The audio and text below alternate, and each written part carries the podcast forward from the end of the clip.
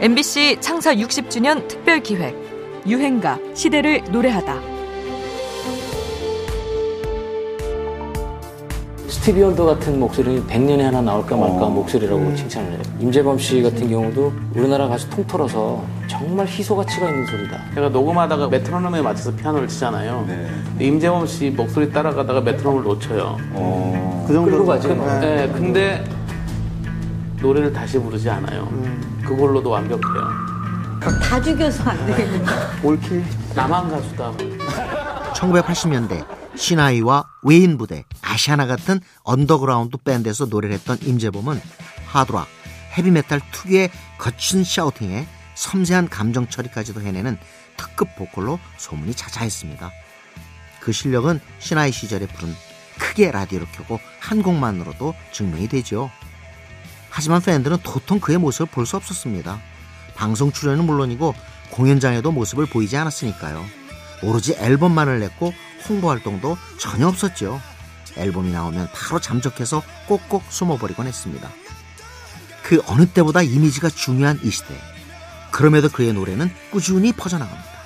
박정현과 함께 부른 사랑보다 깊은 상처.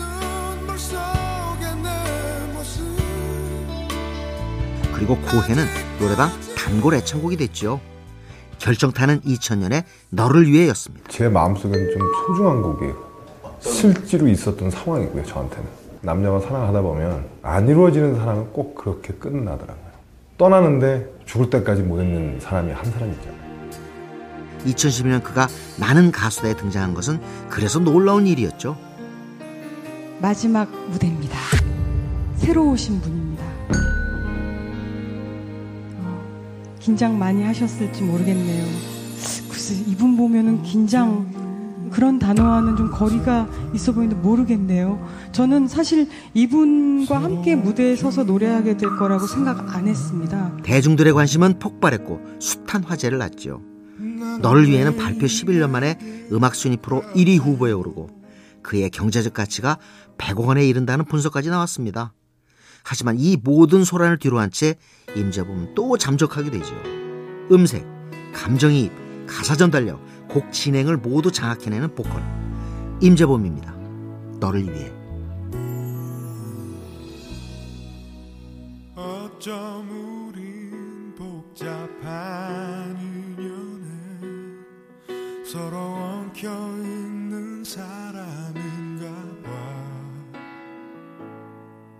나는 매일 내게 갚지도 못할 만큼 많은 빚을 지고 있어. 연인처럼 때론 남남처럼 계속 살아가도 괜찮은 걸까? 그렇게도 잘못과 잦은 이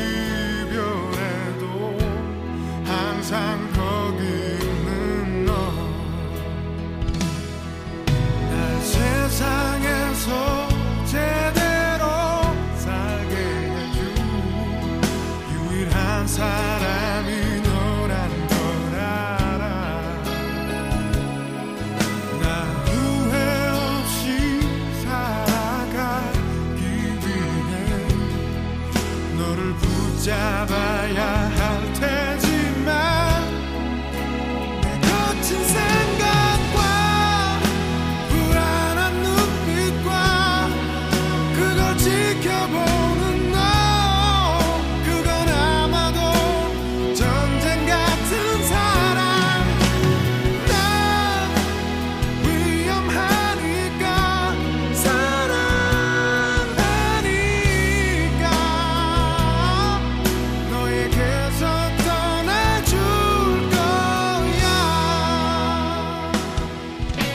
MBC 창사 60주년 특별 기획 유행가 시대를 노래하다.